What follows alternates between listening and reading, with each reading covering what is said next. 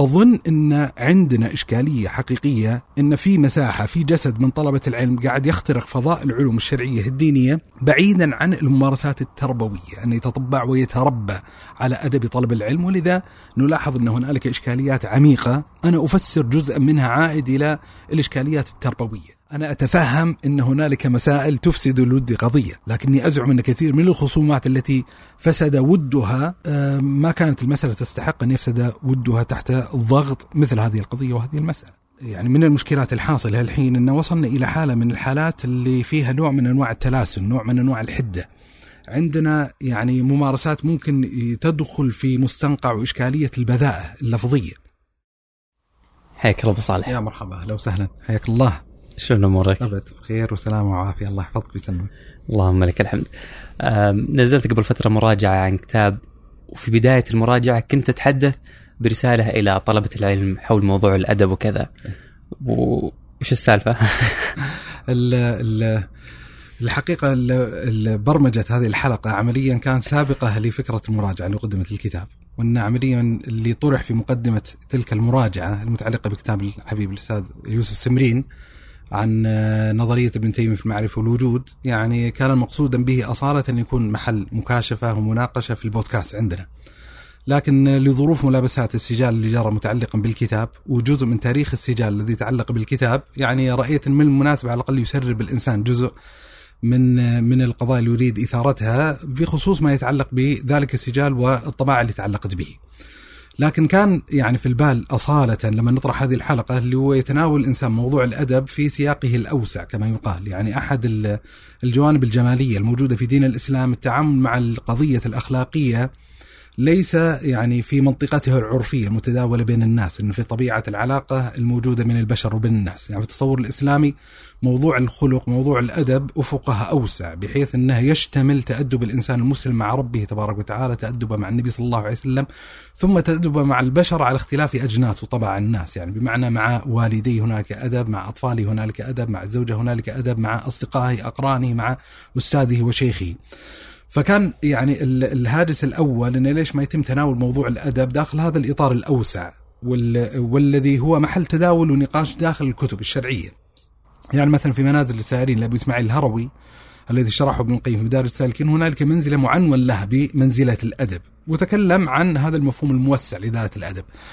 لكن بعد تقليب النظر يعني آثرت أن تكون الحلقة هذه أكثر تركيزا وأكثر وضوحا وأكثر صراحة وأكثر مكاشفة بحيث أن يتماس الإنسان مع منطقة الجرح الأساسية اللي ابتعث يعني أو بسببها ابتعث النقاش حول موضوع الأدب. وبالتالي ما رغبت انه يكون الإنسان منحصر يعني في الإطار النظري العام ويتحدث الإنسان عن الموضوع كما يقال من خلف تريلات أو من منطقة بعيدة، لا خلنا يعني نضع نفسنا في صلب الإشكالية أو القضية اللي ودنا نتداول ونتناقش فيها. وش المظاهر اللي لما لمحتها أو سمعت عنها في الحالة إيه. يعني آه، تولد عندك هذه الرغبة بالحديث عن هالموضوع؟ والله هو يعني هو القضية أن نبي نتحدث بجهة الخصوص عن الأدب في حياة طالب العلم هذا رقم واحد. ولا نتحدث حتى عن كل الجوانب الأدب المتعلقة بطالب العلم يعني أدب الإنسان أو طالب العلم مع شيخه مع تلاميذه. لا نبغى نتحدث عن أدب طالب العلم مع طالب العلم أدب طالب العلم مع أقرانه. لأن يبدون أن هنالك إشكالية حقيقية متعلقة بهذه المسألة تستدعي لونا من أنوان المراجعة لونا من أنوان المحاسبة وبدأت المسألة تتصاعد إلى منطقة معينة يعني إشكالية. يعني عندنا يعني من المشكلات الحاصله الحين إنه وصلنا إلى حالة من الحالات اللي فيها نوع من أنواع التلاسن، نوع من أنواع الحدة. عندنا يعني ممارسات ممكن تدخل في مستنقع وإشكالية البذاءة اللفظية. ويستحضر الإنسان يعني في هذا السياق قول الشاعر يا اي علماء الدين يا ملح البلد ما يصلح الملح إذا الملح فسد، يعني إن المفترض إن هذا المجتمع العلمي يكون هو الأكثر تماسا مع مثل هذه الاعتبارات الأخلاقية من عامة الناس، فإذا كانوا طلبة العلم يعني المفترض الذي يشار لهم بالبنان فيما يتعلق بالقضايا الأخلاقية واقعين في جملة من الإشكاليات على هذا المستوى، أعتقد المسألة فعلا تستدعي لونا من أنواع المراجعة.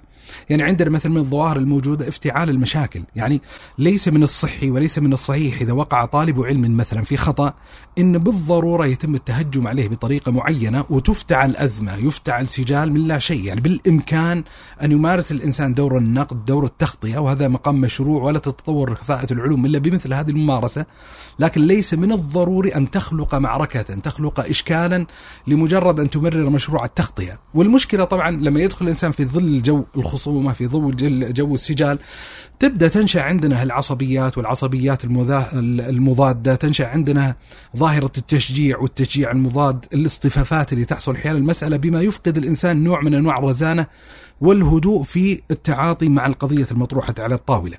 يعني بحيث يشعر الإنسان أن بعض الأطراف اللي قد تدخل في نطاق من نطاقات السجال وأنا أؤكد الآن أن ليس من غرضي وليس من همتي الحين ان أن يسقط هذا الكلام على سجال معين مخصوص، أنا أتكلم الحين عن ظاهرة عامة وشاهدها هي اللي استدعت أن الإنسان يتوقف مع هذه القضية، لو كانت الإشكالية متعلقة ب يعني شخص واحد أو بسجال واحد لما كان الموضوع يستدعي، لأن في النهاية نحن بشر والبشر من طبيعتهم الوقوع في الزلل والخطأ وهذا الأمر يعني مغتفر في السياق العام، لكني أظن أن هنالك أزمة تستدعي فعلا الانسان يراجع ما يتعلق بهذا الملف. يعني بعض الأطراف اللي تدخل في مثل هذه السجلات لا تستشف منها أن عندها غرض لتخليق حالة من حالات الألفة بين المتصارعين. يعني بمعنى إن ذلك المقصد الشرعي الكبير يعني تخليق الألفة بين المؤمنين ليس حاضرا بل تشعر في بعض الممارسات إن هنالك غرض وقصد في تخليق حالة من حالات الفرقة والافتراق وهذه يعني أعتقد إنها إشكالية.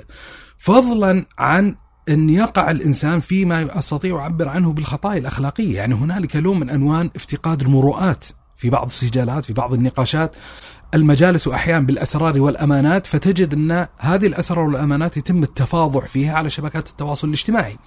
يرسل طرف معين مجموعة من الرسائل لأخيه يعني مستأمنا إياه على تلك الرسائل ثم يفاجأ هو ويفاجأ المتابعين المشاهدين بأن هذه الرسائل تخرج للعلن. أنا أظن أن هذه إشكالية حقيقية وكبيرة. والأخلاق يعني العلمية والأخلاق بشكل عام لا تظهر يعني جلية واضحة إلا في مناطق الإشكال، إلا في مناطق الخصومة.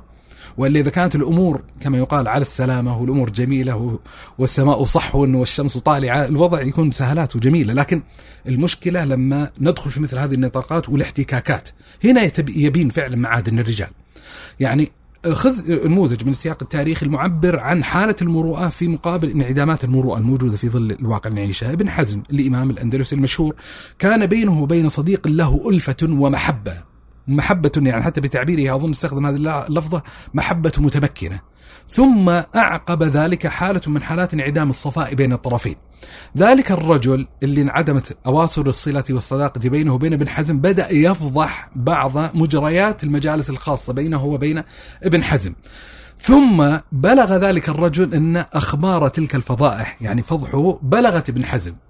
ويتحدث ابن حزم عن نفسه إن عنده كما يقال إن الطرف ذاك يدرك إن عنده ابن حزم من مستودع الأخبار المتعلقة بذلك الرجل ما هو أعظم. وانتابت ذلك الرجل بلغ ابن حزم انتابت حال من حالة الذعر خشية من أن يفضح يفضح ابن حزم ما عنده من الأسرار. فأرسل له ابن حزم رسالة يطمئنه ويثبت جنانه وقلبه وأنه يعني ما ما استخدم هو التعبير لكن هو لسان الحال إن لم ترعى حق الله عز وجل فيه فإني أرعى حق الله سبحانه وتعالى فيك. فأنا أظن إن مثل هذه القضايا ومثل هذه الملفات وأظن يعني يعني من يتابع الحالة العلمية ممكن يلاحظ بعض هذه المظاهر وبعض هذه التجليات بل أظن ممكن يلاحظ بعض المظاهر التجليات الأكثر يعني حدة وخفة مما ذكرت في هذه المقدمة. كأننا متجهين للحديث تحديدا عن مجال يعني الحوارات بين طلبة العلم. نعم. في مجالات ثانية ممكن يكون فيها يعني مظاهر سيئة أكثر بس يعني الحين إحنا مو بهذا حديثنا عنهم.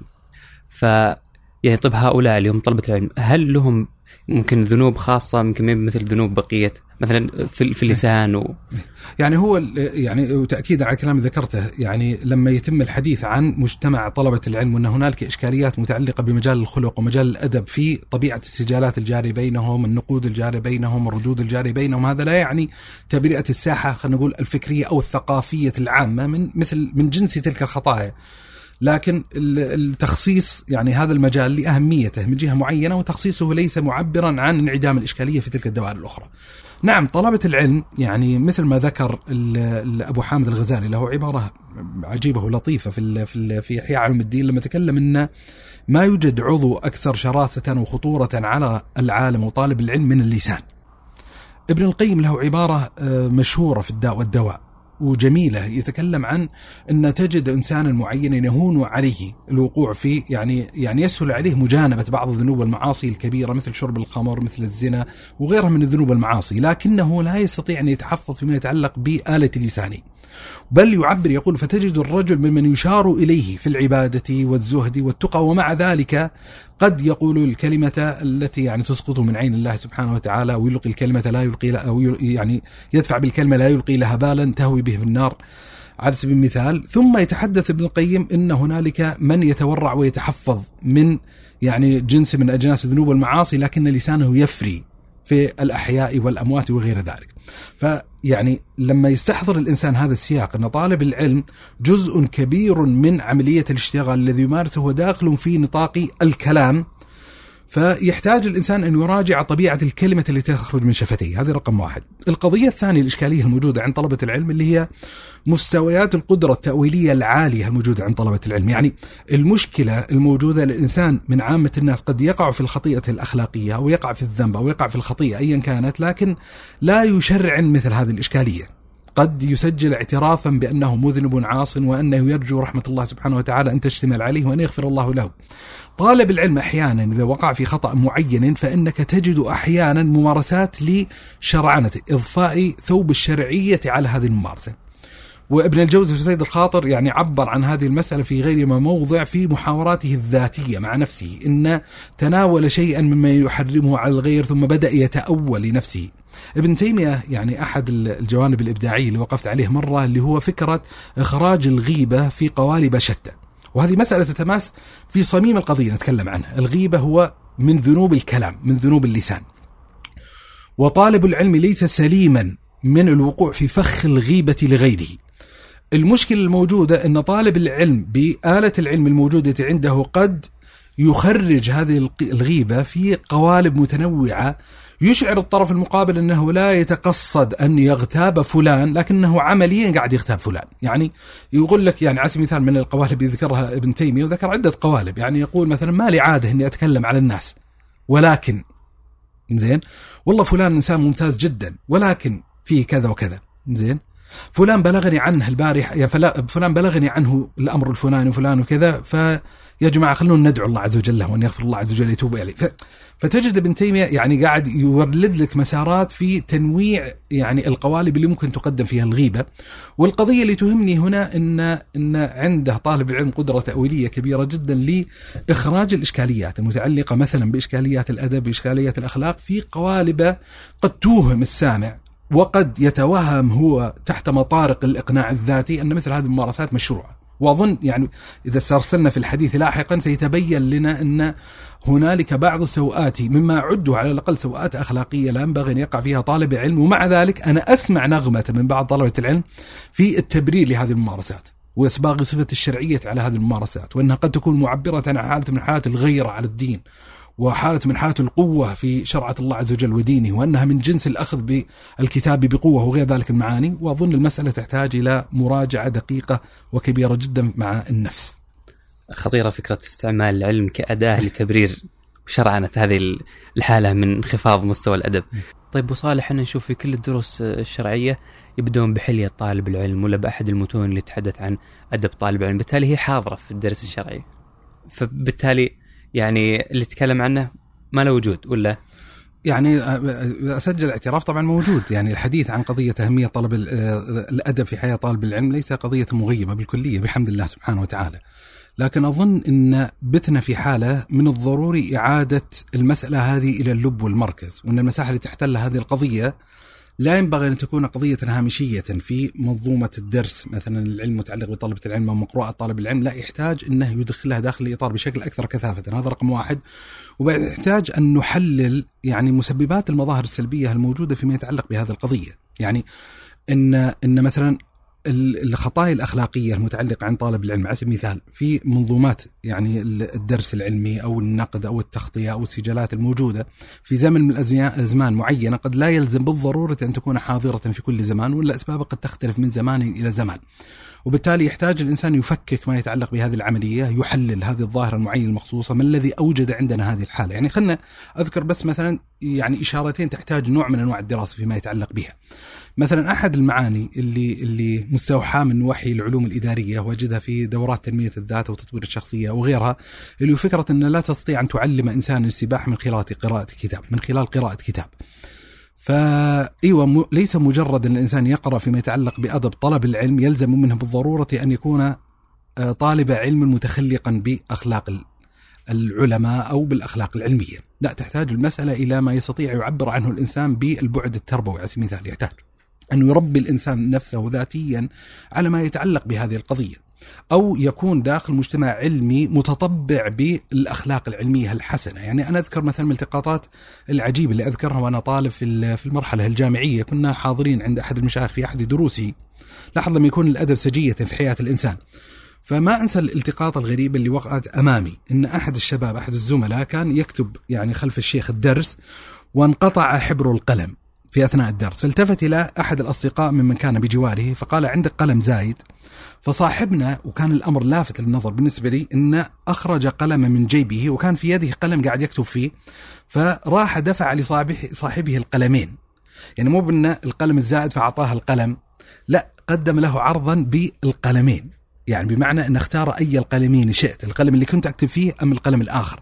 وأنا اعتبر ان هذا يعني مستوى اخلاقي وادب رفيع يعني فيتاثر الانسان ويتطبع بما يلتقطه من الاشارات المتعلقه بالموضوع من حوله بما يعبر عن فكرة التربية الجماعية. فأظن إن عندنا إشكالية حقيقية إن في مساحة في جسد من طلبة العلم قاعد يخترق فضاء العلوم الشرعية الدينية بعيدا عن الممارسات التربوية أن يتطبع ويتربى على أدب طلب العلم. ولذا نلاحظ أن هنالك إشكاليات عميقة. أنا أفسر جزءا منها عائد إلى الإشكاليات التربوية المتعلقة بحياة الإنسان المسلم. مثلا هذا مسار.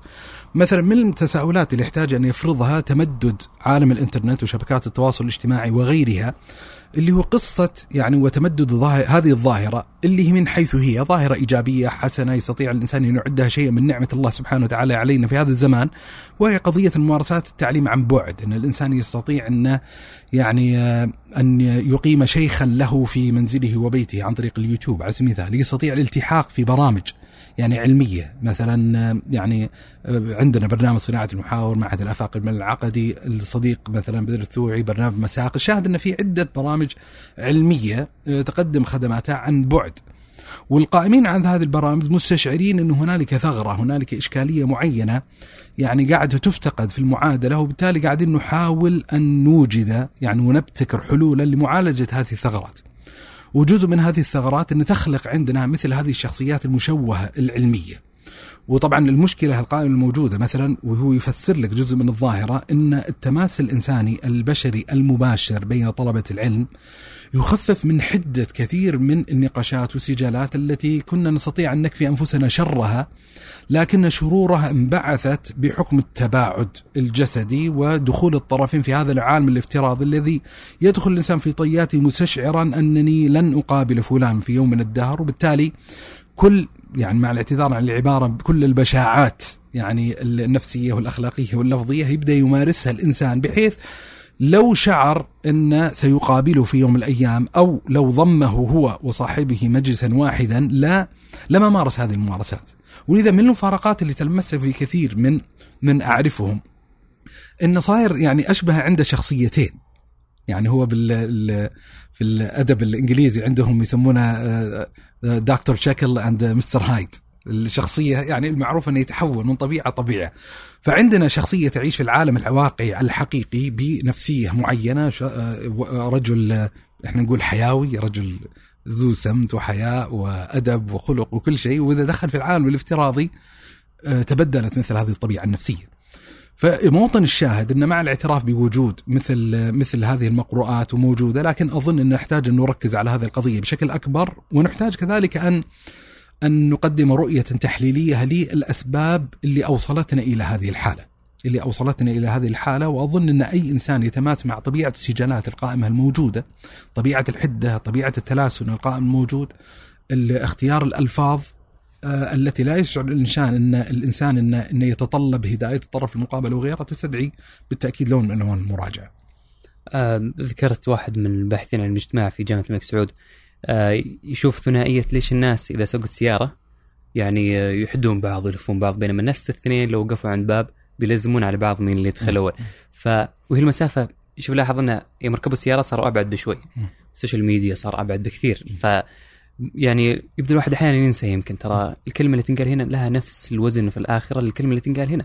يعني يعني مو باسمك المستعار هو اللي بيحاسب يوم القيامة أنت اللي بتقف بين يدي الله سبحانه وتعالى. وذكرت مرة يمكن بعض الشواهد اللي في التراث عن آه، اللي كانوا يجون لمجالس طلب العلم طلبه للأدب. وانه أحيانا النس آه، خلينا نقول النسبة آه، الغالبة على من يحضر مجالس بعض مثلا الفقهاء الأربعة وغيرهم أصحاب المذاهب طلبة الأدب وليس طلبة العلم وهذا يعني ممكن ندخل من خلاله على يعني التراث هل نقول إنه الجلسة تصير الحين امتداد لتراثنا وتراثنا كله مجموعة من المشكلات اللي زي كذا ولا لا التراث فيه حصانة من هذه المشكلات وفيه نماذج يعني بالعكس مشرقة. يعني أظن إن كل النماذج العلميه المشرقه وما يبي يقول كل يعني لا وقع للذاكرة الحين بعض الاستثناءات الموجودة في المشهد. لكن هنالك أسماء لامعة في تراثنا العلمي. يعني لما الأربعة مثال وكذا تجد الأبعاد الأخلاقية في طبيعة الخطاب المقدم من قبلهم كان خطابا راقيا مرتفعا. ذكرت مثلا إشارة إلى أثر معروف إسماعيل بن علية لما تكلم عن تلامذة الإمام أحمد عليه رحمة الله فتحدث أنه كان يحضر مجلس أحمد 5500 يكتبون عنه الحديث والبقية. يعني 4500 يأخذون عنه الأدب. ابن وهب أحد تلامذة مالك يقول عن مالك بن أنس ما أخذناه من أدب مالك أكثر ما أخذنا عنه من السنن. مالك بن أنس ينصح أحد يعني أقرانه أو تلامذته بعبارة متلطفة يا أخي تعلم الأدب قبل أن تتعلم العلم على سبيل المثال. العبارة المشهورة يعني الموجود داخل إطار السلف اللي هو عبارة نحن إلى كثير من الأدب أحوج منا إلى كثير من العلم، يعني محتاجين إلى التأدب وتعلم الجانب الأخلاقي أكثر من احتياجنا إلى آه، التعرف على تفاصيل ما يتعلق بالعلم. آه، ولذا يعني من الأشياء الموجودة داخل الأفق التراثي وهي يعني قضية أنصح بمتابعته ومراجعته ويجب أن تكون وردا معتادا لطالب العلم اللي هو قراءة الكتب المتعلقة بمجال الأدب. يعني عندك مثلا من النماذج مثلا كتاب تذكرة السامع المتكلم في أدب العالم المتعلم لابن جماعة أنا قرأته مرارا كتاب لذيذ وكتاب ممتع وكتاب طبعا لما تتكلم عن الأدب يعني كتب الأدب أو كتب أدب طالب العلم هي تتحدث عن افق أوسع من القضية نتكلم فيها لكن يعقدون تبويبات تفصيلات متعلقة في صميم القضية. عندك مثلا كتاب الخطيب البغدادي الجامع لأخلاق الراوي وآداب السامع، عندك ابن عبد البر آه، جامع بيان العلم وفضله على سبيل المثال آه، من الكتب المعاصرة المشهورة مثلا كتاب الشيخ بكر بن زيد عليه رحمة الله حلية طالب العلم كتاب من أنفس ما يكون شيخ بن عثيمين. شرح هذا الكتاب مكمله كتاب الصديق الشيخ آه، مشاري الشثري ارتياض العلوم. بل وجدت أذكر في ملتقى أهل الحديث ويستطيع الإنسان أن أن يدخل هذا في محركات البحث اللي هو كتب طالب العلم. أزعم أن أن أن أحدهم أقام موضوعا في ملتقى أهل الحديث ذكر فيه ليس عشرات الكتب المتعلقة بأدب طالب العلم ذكر مئات الكتب. يعني بلا مبالغة مئات الكتب. فمن القضايا المهمة جدا في حياة طالب العلم أنه يعيد النظر ويديم النظر فيما يتعلق بهذه القضية حتى يكتشف بعض الثغرات التي لم يلاحظها عن نفسه على سبيل المثال ويطور كفاءته ويحاول أن يأتسي ويقتدي ب يعني مثل تلك النماذج المبهرة. وأظن أن في ثناء الموضوع يعني ممكن يتوقف الإنسان بعض الوقفات التفصيلية مع بعض الشخصيات وكيف كانت تدير ملف الأدب مع الغير. جميل. يعني أول شيء كل دعوة إلى يعني أننا حتى ننفك من هذه الظاهرة يجب أن نستحدث يعني طريقة جديدة في النظر. يجب أننا يعني ننطلق إلى المستقبل ننطلق إلى وأخذ بعض النماذج الغربية. لا بالعكس هذا هذا الانفصال هو ما يؤدي إلى انقطاعك عن هذا الكنوز العظيمة المتعلقة بأدب طالب العلم. كل ما كان أكثر ارتباطا بالتراث كل ما كان يعني أرسخ في هذه الظاهرة الحسنة. طيب إحنا يمكن الحين شفنا المشكلة. باقي نشوف وش الحل. جميل. وش المجالات اللي من خلالها يمكن الواحد يبدأ يطور يعني مستوى الأدب عنده؟ طيب أنا يعني طبعا نلاحظ ونؤكد مرارا إن إحنا نتكلم عن الأدب يعني بالذات في مقامات السجال لأنه واضح إنه قاعد تتجلى عندنا إشكاليات من هذا الفضاء، ما نتكلم عن الأدب بشكل عام في حياة طالب العلم فضلا عن الحديث عن قضية الأدب بشكل عام.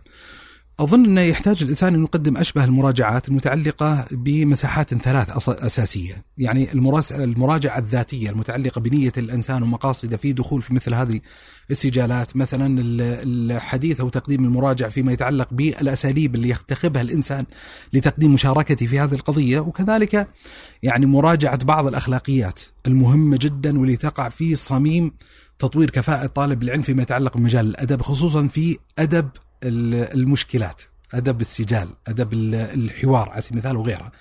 فيما يتعلق بالقضية الأولى اللي هو التأدب في قضية أو الأدب وعلاقته بقضية المقاصد والنيات. يعني هذه لما لما ينظر الإنسان اولا في الشريعة الإسلامية يعني ضرورة تصحيح نية طالب العلم يجد أن ترى عندنا نصوص شرعيه متعددة جدا وخطيرة جدا فيما يتعلق بهذا الإطار، يعني بمعنى مثلا عندنا الحديث الذي كان يعني يجث أبو هريرة رضي الله عنه وأرضاه لما يروي هذا الحديث اللي هو حديث أول من تسعر بهم النار. وذكر يعني أن في إشكالية معينة متعلقة بنية طالب العلم في طلبه للعلم وأنه طلبه في حقيقة الأمر ليقال عالم فقد قيل فيجر به إلى النار على سبيل المثال. عند الحديث حقيقة المرعب اللي قال فيه النبي صلى الله عليه وسلم من طلب العلم ليباهي به العلماء أو يماري به السفهاء أو يصرف وجوه الناس إليه في النار النار. وبالتالي يعني ينبغي أن يستحذر طالب العلم أن ترى مشاركته في مثل هذه السجالات العلمية إذا لم تكن خالصة لوجه الله عز وجل فهي اولا ليس عمل حسن وهذا العمل ليس مجرد ليس عمل حسن هو عمل قبيح قد يعاقب الله سبحانه وتعالى عليه.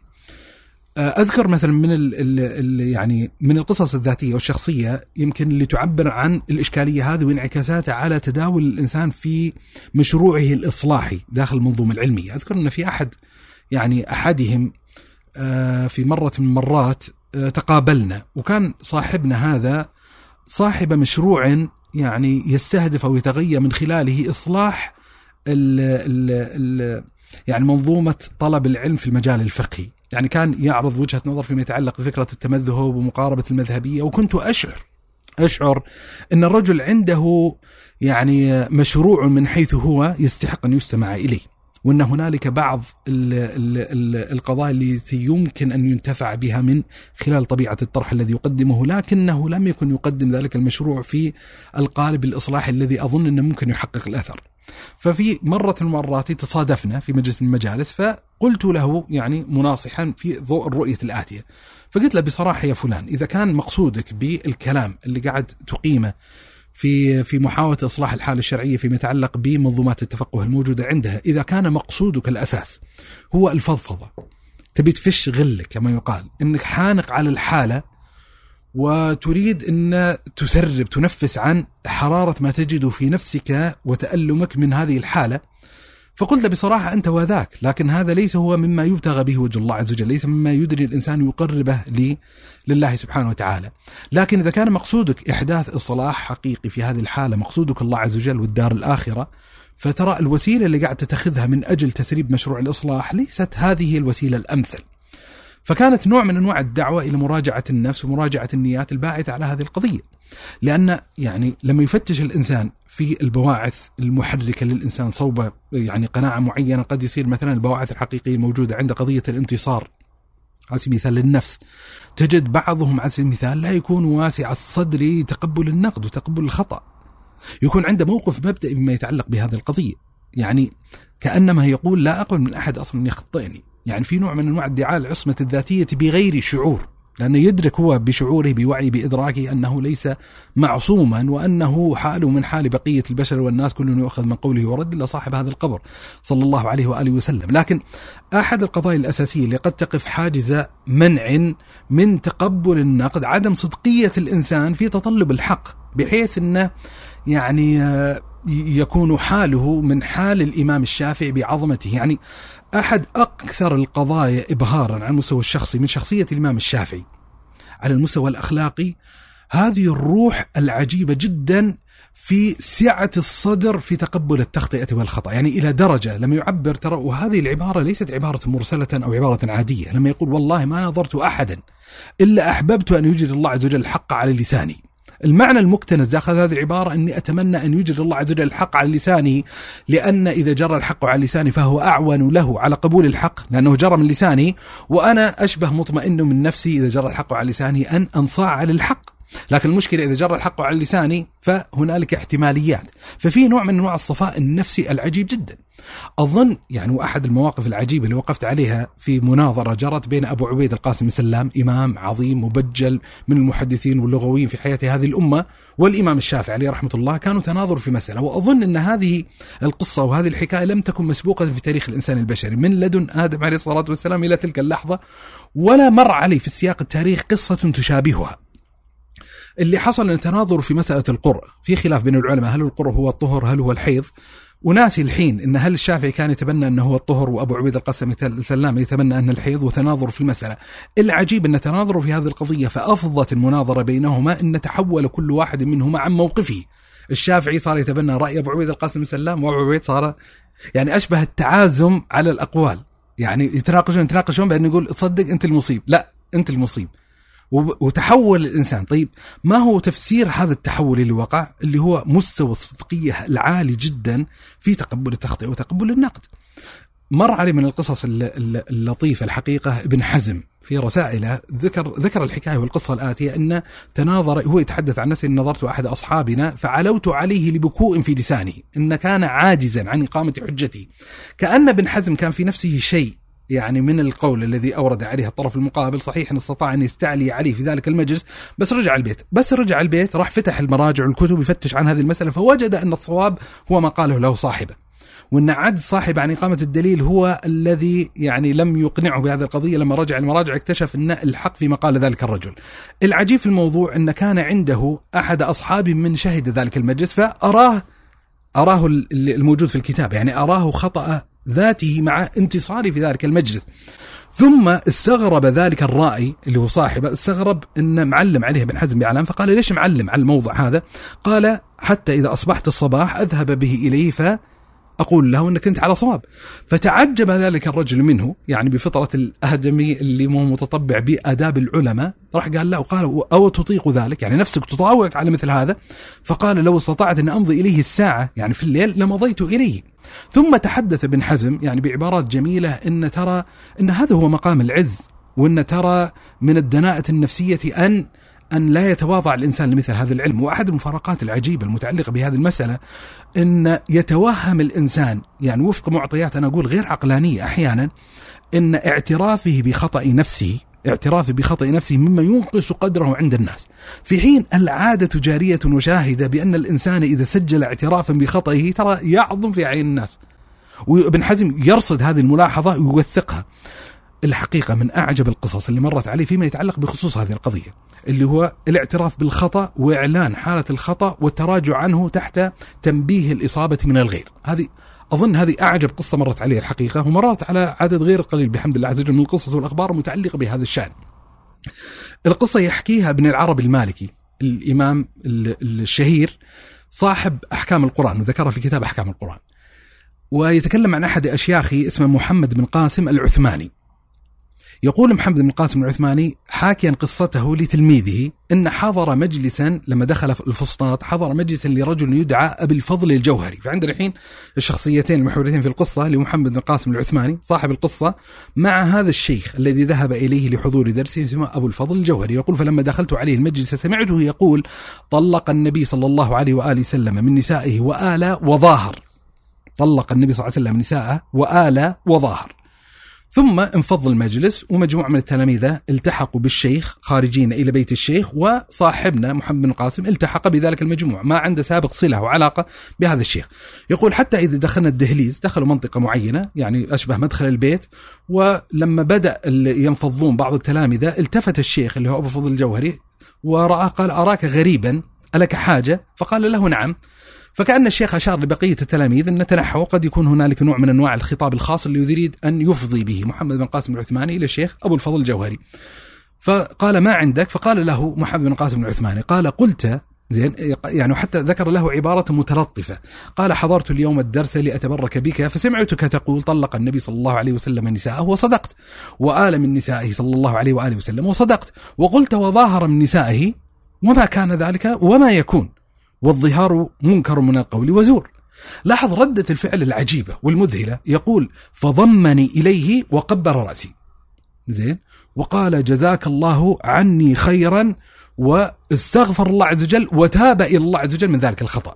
يعني أنا أظن يعني إن بعض الناس لو وقف ذلك الموقف لاعتذر بأن هذه زلة اللسان، يعني لا تح... يعني ما يخفى. جزاك الله خير على التنبيه. يعني نحاول إن شاء الله نقطع في التسجيل ننبه عليها. بس يعني لا تظن إنك اصطدت علي خطأ، لا هي هي جات خطأ، الله يعني يعني إبليس يعني ألقاها على لسان الإنسان ولا يعني زلة لم تكن مقصودة وما يخفاك ان الخطيب الخطاب الشفهي ليس يعني محررا تحرير الخطاب الكفاية. لا اللي حصل ضمه قبل رأسه وأعلن توبته إلى الله عز وجل من هذا الخطأ. هل تتوقف القصة هنا؟ لا. يستمر الحدث بعد ذلك. يقول التلميذ محمد بن قاسم العثماني أنا حضرت عند الشيخ اليوم التالي. يقول وكان الناس مصطفين يعني متحلقين حوله فلما دخلت عليه من الباب التفت الي وقال مرحبا بشيخنا. يعني ادخلوا شيخنا.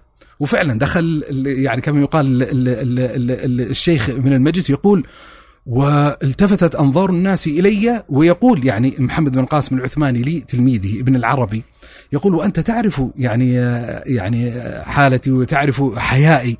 ويتحدث تلميذ عن شيخه انه كان مشهورا بالحياء وإن إذا سلم عليه انسانا وفاجأه وقع في حياء حتى يكون وجهه يعني كالجنانار.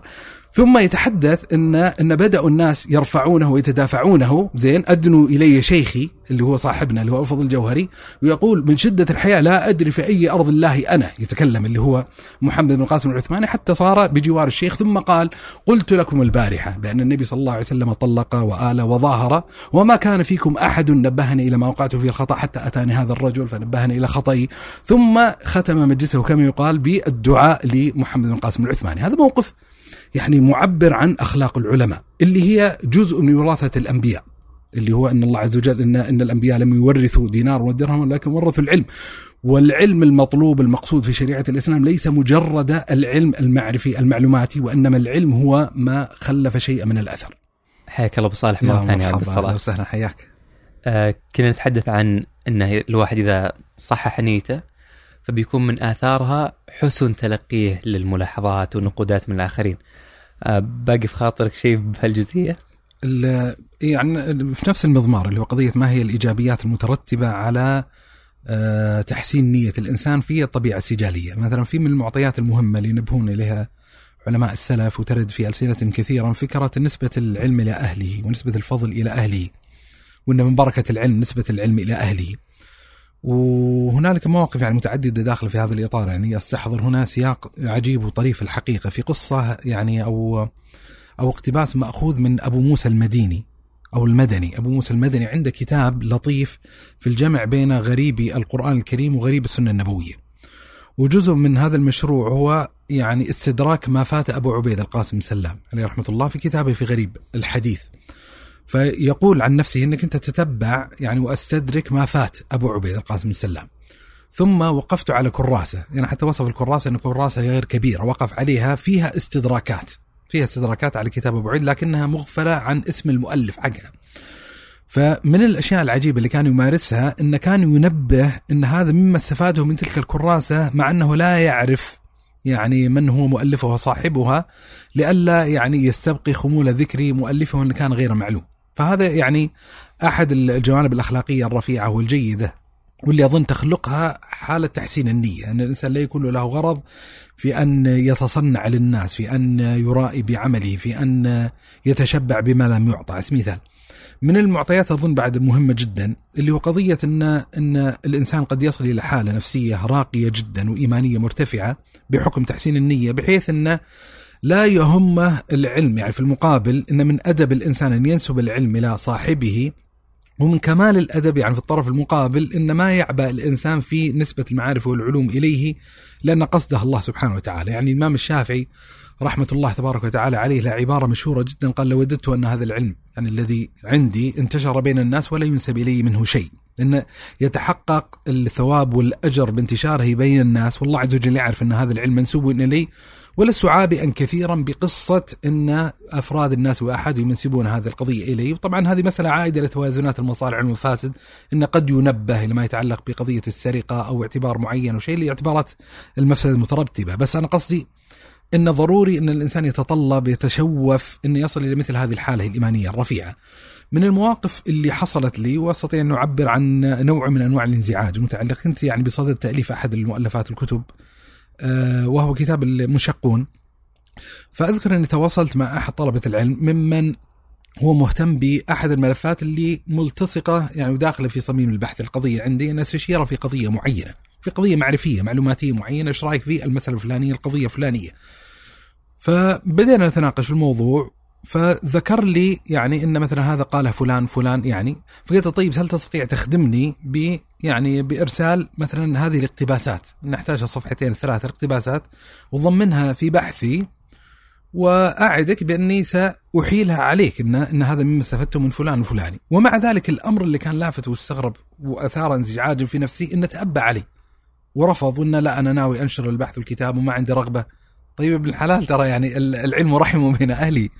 كنت يعني أحاول أضغط ليس الحين الضغط يعني على المستوى الشخصي كان آه لانتزاع هذه المعلومات منه، كنت أضغط عليه طلبا له أن يصل إلى حاله ليس الكمال إلى الحالة السوية.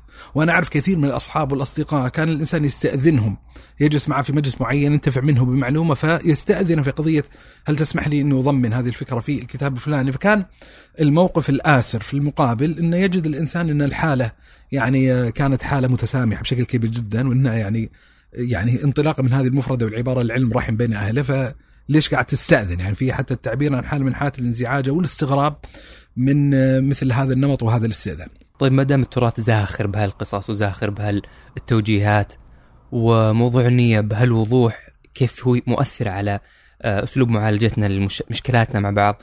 طيب ليش هذه الظاهرة لا زالت يعني متفشية فينا في التعامل مع إخواننا أحيانا نعصب عليهم ويكون في شدة في التعامل في الرد؟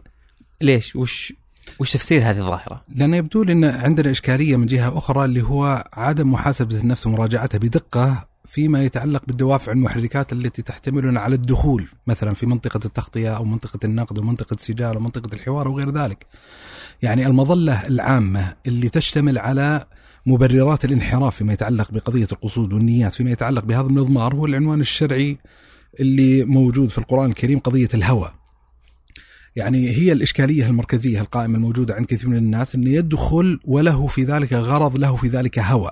وهذا الهوى ليس موافقا لمحبة الله عز وجل أو رضا الله سبحانه وتعالى. وهذا معنى أشار إليه ابن تيمية في غير ما موضع. ابن تيمية ينبه إلى هذه القضية أن أن كثير من الناس يريد أن ينصر الحق وفي حقيقة الأمر أنه لا يغضب لله عز وجل.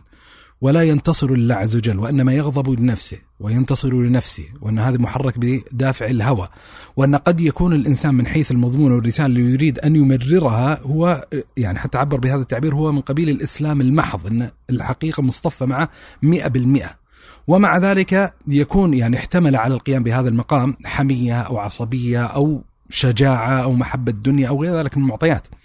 فمن الأشياء الأساسية اللي يحتاج أن يراجعها الإنسان أن يحاسب نفسه ويدقق النظر في طبيعته فيما يتعلق بتأثير الأهواء أن هل هنالك هواء دخل علي وطبعا أزمتنا مع قضية الهواء وهذا معنى أشير إليه يعني في مناسبات متعددة أن نحن في تعاطينا مع قضية الهوى هنالك هوى ظاهر بين يستطيع الإنسان يدركه من نفسه في اللحظة الأولى.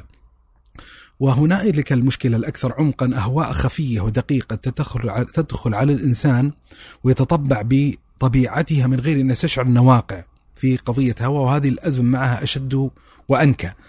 يعني ومما لا أمل على التنبيه عليه والتذكير به الكلمات الجميلة اللي قدم بها الشيخ عبد الرحمن بن يحيى المعلم اليماني في أوائل كتابه القائد إلى تصحيح العقائد. لما تكلم عن تأثير الهوى على النفوس وبدأ يحلل ويفكك ما يتعلق بهذه الظاهرة وبدأ يسترسل بالحديث عن دقائق الهوى اللي ممكن يدخل على آدم. يعني من الأشياء العجيبة اللي كان يتكلم عن نفسه ويعني حتى مثل يعني أشبه بالصورة النفسية اللي تعبر عن عن تأثيرات القصود والنيات والأهواء على نفس الإنسان فيما يتعلق بالجانب المعرفي والجانب العلمي، ذكر هذا التمثيل العجيب والطريف واللي ذكرته في مناسبات لكن لا بأس من تكراري. يقول يعني إن كثيرا ما أبحث مسألة معينة ويبدو فيها لي فيها وجهة نظر ثم أجد دليلا يعضد وجهة النظر هذه وأستحسن هذا الدليل. ومن امتيازات هذا الدليل أني لم أسبق إلى مثل هذا الدليل فيعظم هذا الدليل في عيني أكثر وأكثر ويكون لي هوى في صحته ثم هب جدلا أن فعلا مثلا ثبتت في ظل الأدوات المتاحة بالنسبة إليه أنه قد ثابت ثم يقول يتبين لي بعد ذلك أمر يخدشه فيكون عندي نوع من أنواع المنازعه النفسية وعدم الرغبة أن يكون ذلك الخادش صحيحا لي الهوى اللي دخل على نفسي في تطلب صحة ذلك الدليل. يقول خلنا الحين نطور العملية. هب أنني لم أتنبه إلى وجه الخادش إلا بعد ما نشرت المعلوم بين الناس ألفت كتاب وضمنت في الكتاب المسألة بدليلها نشرت بين الناس مع المراجعة البحث تنبهت أني وقعت في خطأ. هل يسهل علي في مقام من المقامات أنه ينبه الناس إلى أنني وقعت في الخطأ الفلاني وأني متراجع عن وجهة النظر اللي طرحتها في ذلك الكتاب؟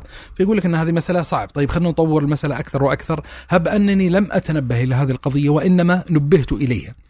طيب هب اللي نبهني إليها ممن أبغضه وبيني وبينه عداوة خصومة.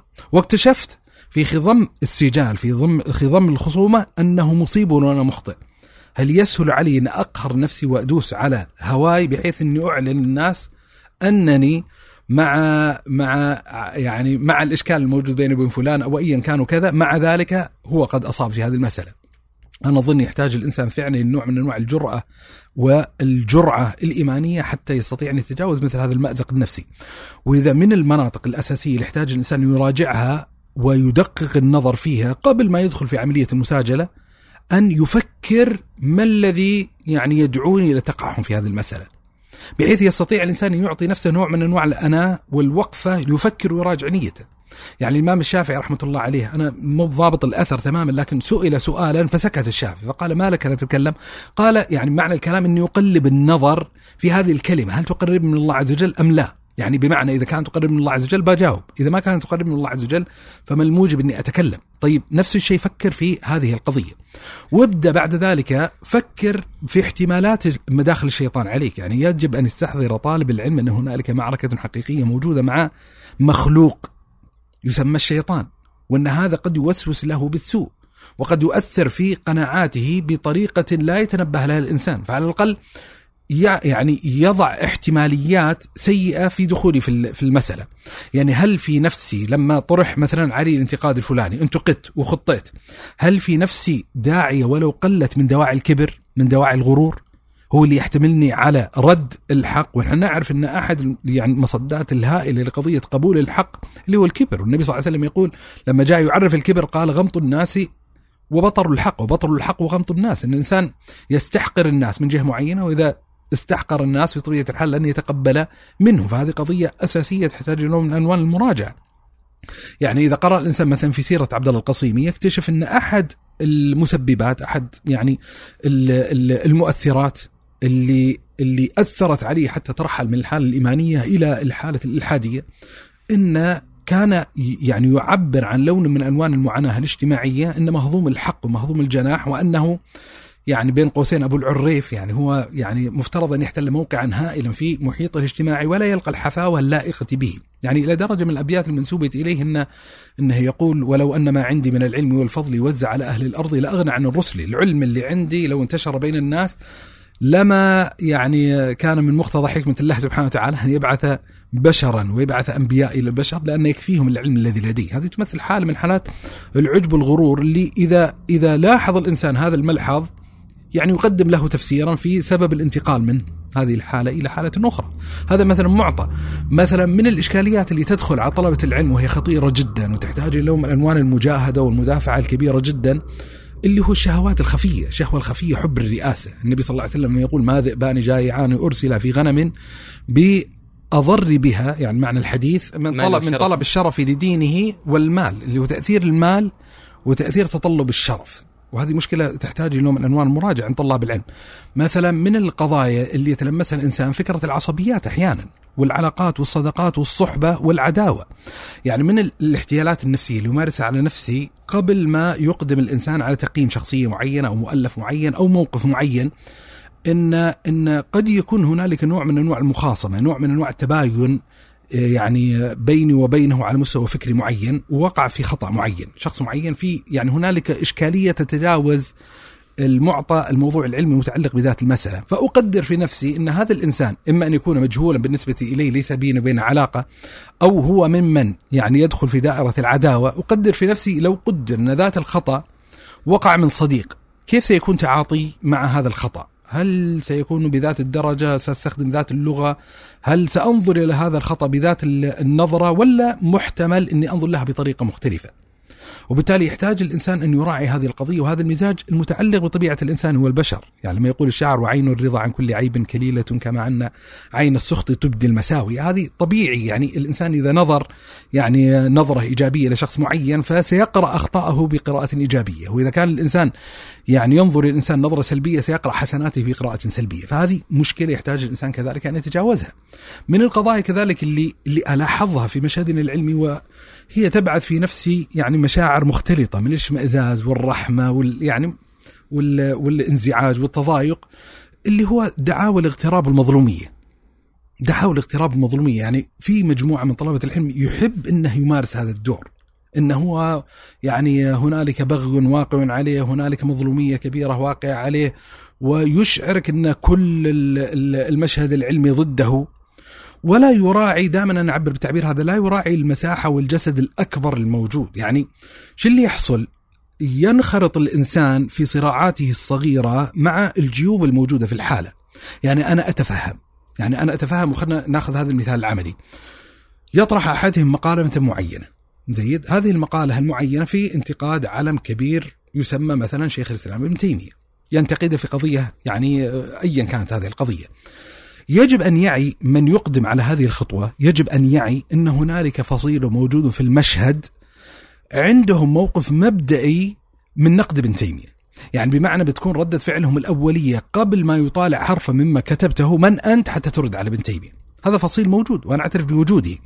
لكن يوجد فصيل أزعم أنه أوسع موجود في المشهد. هذا الفصيل يقول إذا أديت الواجبات البحثية المتعلقة بممارسة هذه العملية النقدية ترى ما عندنا موقف مبدئي. يمكن أن يقع ابن تيمية فعلا في الخطأ وقد تكون مصيبا لكن تحتاج أن تقدم الواجبات البحثية حتى تنصر وجهة نظرك وأبشر هذا الفصيل يعني أبشر هذا الشخصية كذلك أن حتى هذه التغطية لو قدر أنك كنت مخطئا فيها مجتهدا فترى يوجد في ضمن هذا الفصيل من من يتسم بقدر من الرحمة يعني يتسم بقدر من الروح العلمية. ما عنده يعني لن يبالغ أو يكثر.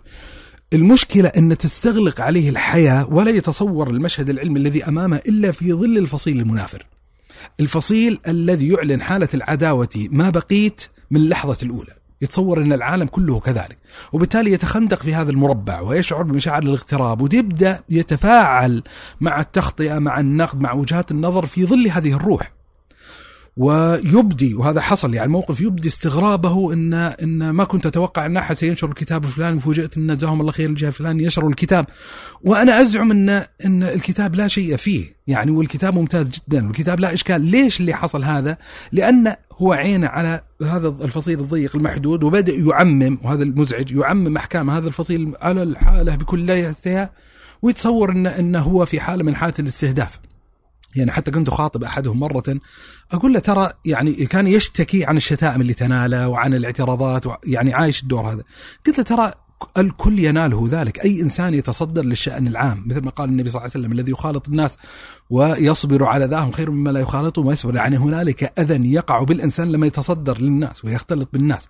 وقلت له والله العظيم لو أريتك الرسائل الخاصة اللي تأتي الإنسان في تويتر على سبيل المثال ستجد أن في طاعنين ومبغضين وقالين ودائما أقول الحكمة اللي ينبغي أن يتبناها الإنسان في التفاعل مع مثل هذا النمط وهذه الجيوب اللي ما تمثل الحالة العامة اللي تستدعي يعني لو كانت حالة عامه فعلا تستدعي من الإنسان أزعم اللي نوع من أنواع المراجعة الذاتية إن هل هنالك احتمال أنني وقعت في شيء من الخطأ طيب هذه الجيوب اللي قاعد أقوله يعني حكمة يعني يستطيع الانسان يفعلها في حياته كبر مخك يعني ما له داعي أن تتوقف عند كل صغيرة وكبيرة. يعني أحد الأصدقاء مرة زين في تويتر إيش اللي حصل؟ بحساب المستعار تم انتقاده. يعني اسم مستعار مجهول لا أحد يعرفه، لا أحد يعرفه. ويتحدث عن حسابه انه يا أخي انشر العلم بين الناس الذي ينفعهم في اخرتهم ودع عنك هذه الترهات والكلاميات والفلسفة، يعني ايا كان انتقاد معين. من اسم مستعار مجهول لا أحد يعرفه. فاشتط غضبه وبدأ يتفاعل غضبه ويصبه على هذه الشخصية المجهولة موهما إن الحالة العامة كلها كذلك.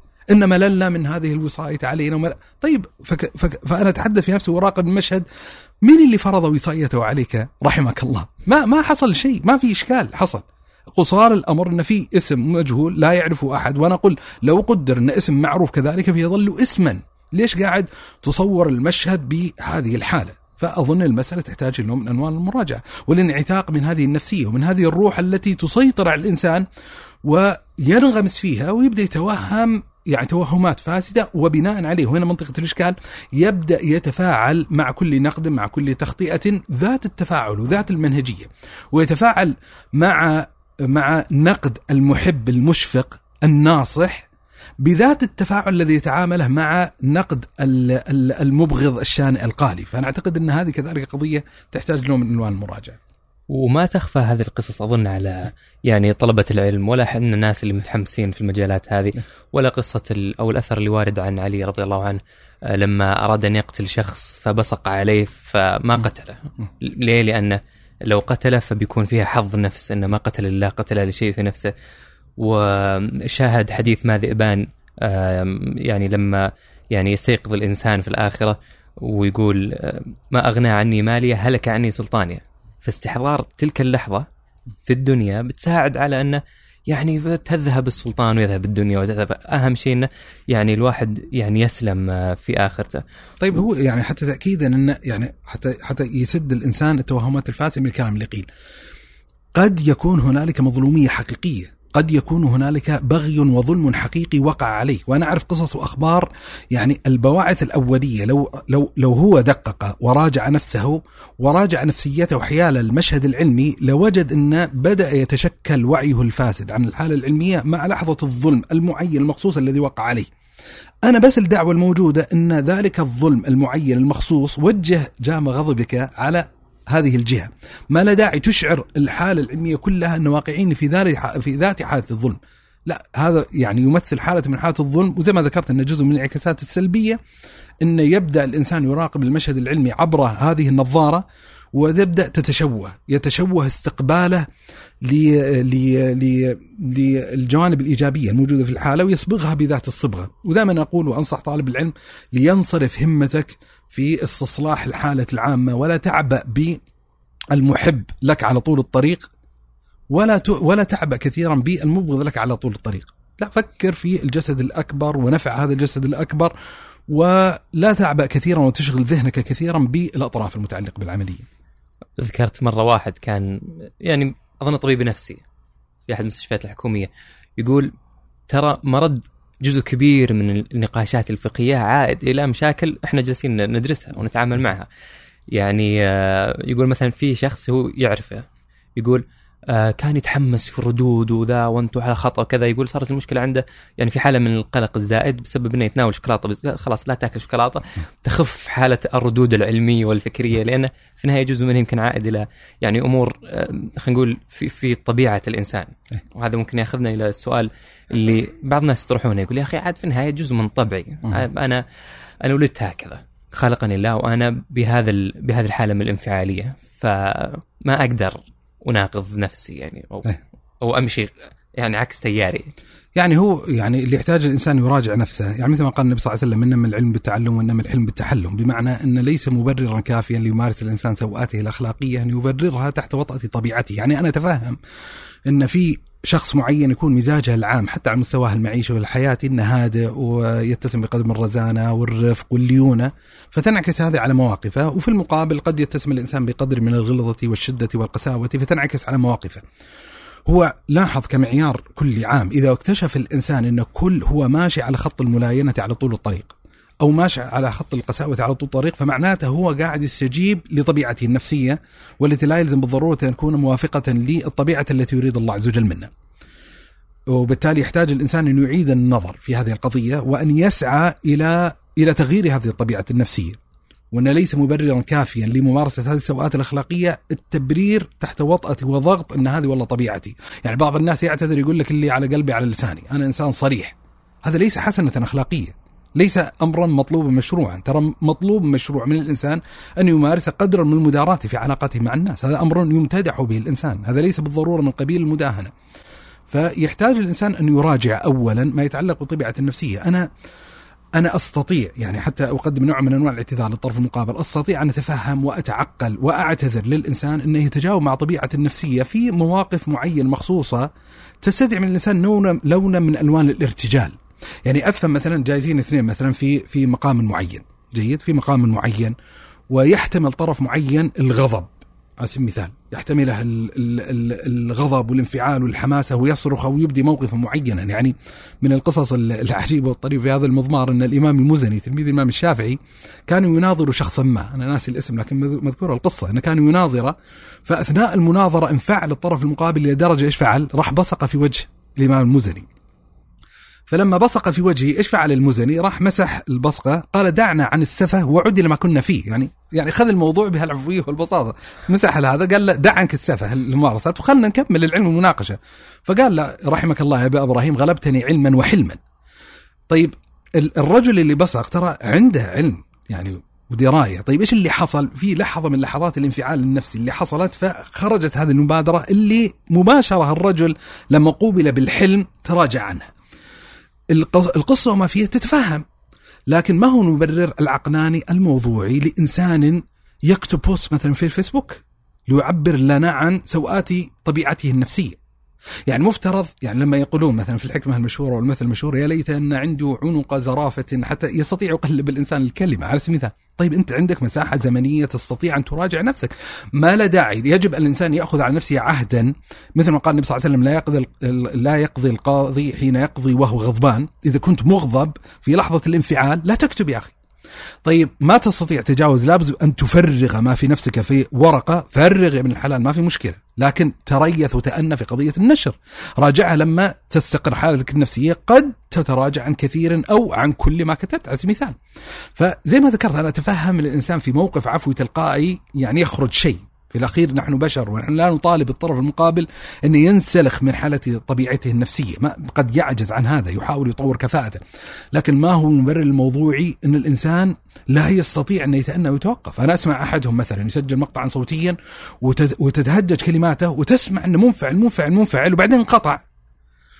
انقطع التسجيل تحت وطأة يعني آه، أذان أو التقى بشخص معين أو شيء معين وكذا وبعد فترة رجع يعني يكمل ال- الرسالة الصوتية فتفاجأ انه افتتح قال الحين الحمد لله يعني هدت نفسي. طيب الآن هدأت نفسك ليش سمعتنا كل الكلام الماضي تحت يعني مظاهر الغضب؟ واللي قد يعني يفررها الإنسان يفسرها تحت وطأة الغضب لشرعة الله عز وجل دين وغير ذلك من مبررات. من استغضب ولم يغضب و... لا من الس... إحنا إحنا اللي نبي نخلق أن في حال من حالة الجزاء نحن لا نطلب لاحظ اولا لا نطلب يعني أن يفهم الموضوع بحديته وتطرفه وإلغاء. يعني لما نتكلم عن قضية الترفق على سبيل المثال لما نتكلم عن عن عن مثل هذه الممارسات لا نقصد بالضرورة إلغاء مقام الشده بالكلية. مثلا لما يتكلم الإمام الشافعي من استغضب فلم يغضب فهو حمار على سبيل المثال. إيوه في يعني إن الإنسان يظل بشرا يظل انسانا ويظل هنالك مقامات معينة من الطبيعي جدا أن يغضب فيها الإنسان. والشريعة قد لا تحاسب الإنسان على مبدأ الغضب الذي ينقدح في نفسه لكن ما الذي سيترتب على فعل الغضب؟ هذه قضية يعني أساسية. فالقصد يعني يعني حتى يلملم الإنسان الموضوع ليس المقصود يعني آه، نقد الطبائع النفسية الله عز وجل خلقنا لكن هو من موجب الاختبار. أن يتجاوز الإنسان طبائعه النفسية حتى يحقق مراضي الله عز وجل. وخلني يعني استرسل فكره الطبيعة النفسية، أنا أتفهم أن إنسان ليس منخرطا تحت سلك علوم الشريعة. يقع في مثل هذه المطبات والإشكاليات. يعني أنا أجد بعض المشتغلين بالشأن الثقافي العام ممن لا يحسب نفسه طالب علم ولا غير مشتغل بعلوم الشريعة والإسلام، جيد؟ يقع في سوءات أخلاقية. أنا أنتقده يعني انتقادا عاما بالمظلة العامة باعتباره مسلما وتلاحظ منه مفردات تلاحظ منه عبارات وتلاحظ منه أحيانا قصود المحركات سيئة. بل يعني يستطيع الإنسان وفق رؤية العقلانية المعينة أن يفسر وأن يبرر بعض الممارسات شديدة القتامه والسلبية تحت نموذج تفسيري البول في بئر زمزم. يعني إن الإنسان قد يتشوف إلى التصدر إلى المعرفة إلى كذا وينشط انه يحتل له موقعا ثقافيا معينا عبر سوءات أخلاقية وأنه قد يجتذب إليه عدد من المتابعين. لكن الذي لا أستطيع أن اتفهمه إن طالب علم ينتسب إلى إلى كنف الشريعة أن يمارس مثل هذه الممارسات. وهذه قضية أنا أظن تستدعي نوع من أنواع المراجعة وليس كافيا. لهذه القضية الأساسية. ليس كافيا أن يعتذر الإنسان عن مثل هذه الإشكاليات تحت سطوة تأثير توهماته الفاسدة أنه طبيعة النفسية. أظن يعني لما نقفز إلى نموذج يعني هو النموذج الحالم بالنسبة لنا. ممكن نوصل إلى تطبيق آه، الآية اللي هي يعني فإذا الذي بينك وبينه عداوة. كأنه ولي حميم جميل بينما كأن كان عدو وفيه أظن نموذج بس إنه نموذج سلبي اللي هو إيه. آه لما أحد أئمة الإسلام آه كان له نحوي محب ويكتب عنه قصيدة ويحبه وينتصر لمذهبه ثم لما التقى به فقال ال- الإمام الإسلام هذا قضية وكذا وكتاب سيبويه فرد عليه وانه يعني كتاب سيبويه فيه أخطاء لا تعرفها وكذا. فتحول إلى يعني معاداته أبد الدهر. فبغض النظر عن تقييم الموقف نفسه لكن الأثر اللي ترتب على التعامل كان خس- خسا- خسارة هذا الشخص. وأنه ممكن يعني لم يعد متبنيا لما تعتقد أنه هو الحق. ف يعني هذا هو النموذج يمكن آه، المقابل. وفي نموذج أيضا يمكن نشات يعني على هامش هذه الظاهرة اللي هي رجال الإطفاء لهذه الحرائق. يعني تلقى بعض الناس يسهرون ليالي يدور بس كذا واحد يعني شابين عليه الشباب ولا شيء ويكتب له إيميل ويتلطف معه وإنه يحاول يمتص الغضب اللي رغم إنه عنده موقف يمكن مثلهم في إنه لا أنت يعني على خطأ. لكنه حتى يعني ما يرمى خارج خارج المساحة هذه. وهذا ياكد يعني يعني ننتقل من قضية القصود والنيات إلى طبيعة الأسلوب القالب. يعني هو الذي يقلب الإنسان من عدو إلى ولي حميم اللي هو طبيعة اللغة المستعملة أحيانا. يعني الله عز وجل أصلا أرشد إلى هذه القضية وأنا أزعم أن صدقية الإنسان في تطلب هداية الطرف المقابل يحمله على تطلب الوسيلة التي يستطيع من خلالها أن يمرر مشروع الإصلاح. يعني أنت تدرك في نهاية المطاف أن الله سبحانه وتعالى قد خلق البشرية على طبيعة معينة يتأبون من قبول النصيحة وإن كانت حقا إذا قدمت لهم في صحن فاسد في قالب فاسد. يعني أنا استخدمت هذا التعبير مع الاعتذار يعني لل- للمستمع لكنه موصل للفكرة أن لو قدر الإنسان رأى آخر على ذنب ومعصية فقال له يا حمار اتق الله. فدائما أقول في نفسي اتق الله حلوة جميلة. لكن الله عز وجل خلقنا على طبيعة تنزع إلى عدم الاعتراف بخطئنا تحت وطأة وضغط الشتيمة على سبيل المثال. ولذا الله عز وجل يعني من الملاحظات القرآنية الجميلة والعجيبة جدا قل الله سبحانه وتعالى وقل, وق- قل الله عز وجل آه وقل لعبادي يقول التي هي أحسن. إن الشيطان ينزل إن الشيطان ي... يعني لاحظ وقل لعبادي يقول التي هي أحسن. يعني ما قال الله عز وجل أن على العبد أن يختار اللفظة الحسنة. لا يفتش الإنسان في معجمه في قاموسه عن اللفظة الأحسن. والسبب في ذلك أن ترى كل لفظة وكلمة تخرجها قد تشكل مدخلا للشيطان. يعني لابد يستحضر الإنسان أنه شيطان وبالتالي لما يكتب الإنسان مقالة يكتب بوستا يكتب تغريدة يقدم رسالة صوتية يسجل محاضرة ينبغي يستحضر المسألة هذه. إن خلني أسعى إلى انتقاء اللفظة وليست أي لفظة بل لفظة أحسن حتى أغلق على الشيطان منافذه. يعني أنا ذكرت مثلا في البداية إذا كان هذا فش غل المثال اللي ذكرته أو كنت مريدا للإصلاح ترى هذا الخطاب لا يحقق مشروع الإصلاح. وهنالك بعض الأسماء الحين الموجودة في الساحة قاعدة تدعي إنها تقدم خطابا اصلاحيا مثلا الحاله الشرعية. في حين حقيقة الأمر إن الحالة الشرعية أنا حط سماعات ودي أحط اصبعي في اذني قد وضعوا أصابعهم في أذانهم بسبب سوءاتك الأخلاقية، بسبب سوء الخطاب الذي تقدمه إليهم، عدم مراعاة طبيعة النفوس في تمرير المشروع الإصلاح، بحيث بات الإنسان يدعو الله سبحانه وتعالى في بعض الأسماء الموجودة إني أسأل الله عز وجل أن لا يجري الحق على لسانك، ليس كراهية من جريان الحق على لسانه، لا والله. لكن القصة إذا جرى الحق على لسانه فأنا أدرك أن في آمن من بني قومي لن يقبلوا الحق لمجرد القالب الذي قدم إليهم وبالتالي هذه مسألة كذلك تحتاج إلى إلى إلى لون من ألوان المصابرة لون من ألوان المراجعة ويعني يستحضر الإنسان مثل قول الله سبحانه وتعالى ربنا لا تجعلنا فتنة الذين كفروا أن جزء من الفتنة والابتلاء أن يبتلى الإنسان بإنسان يصدع بكلمة الحق في أفسد قالب. هذا جزء من الفتنة والابتلاء. ويحتاج الإنسان إلى مجاهدة إيمانية رفيعة حتى يصل إلى قبول الحق. ولذا نقول الواجب على الإنسان أن يتقبل الحق ممن قاله. لكن نقول الناصح نذكره بأن النصيحة بطبيعتها شأن ثقيل. فلا ينبغي على الإنسان أن يزيدها ثقلا بأسلوبه.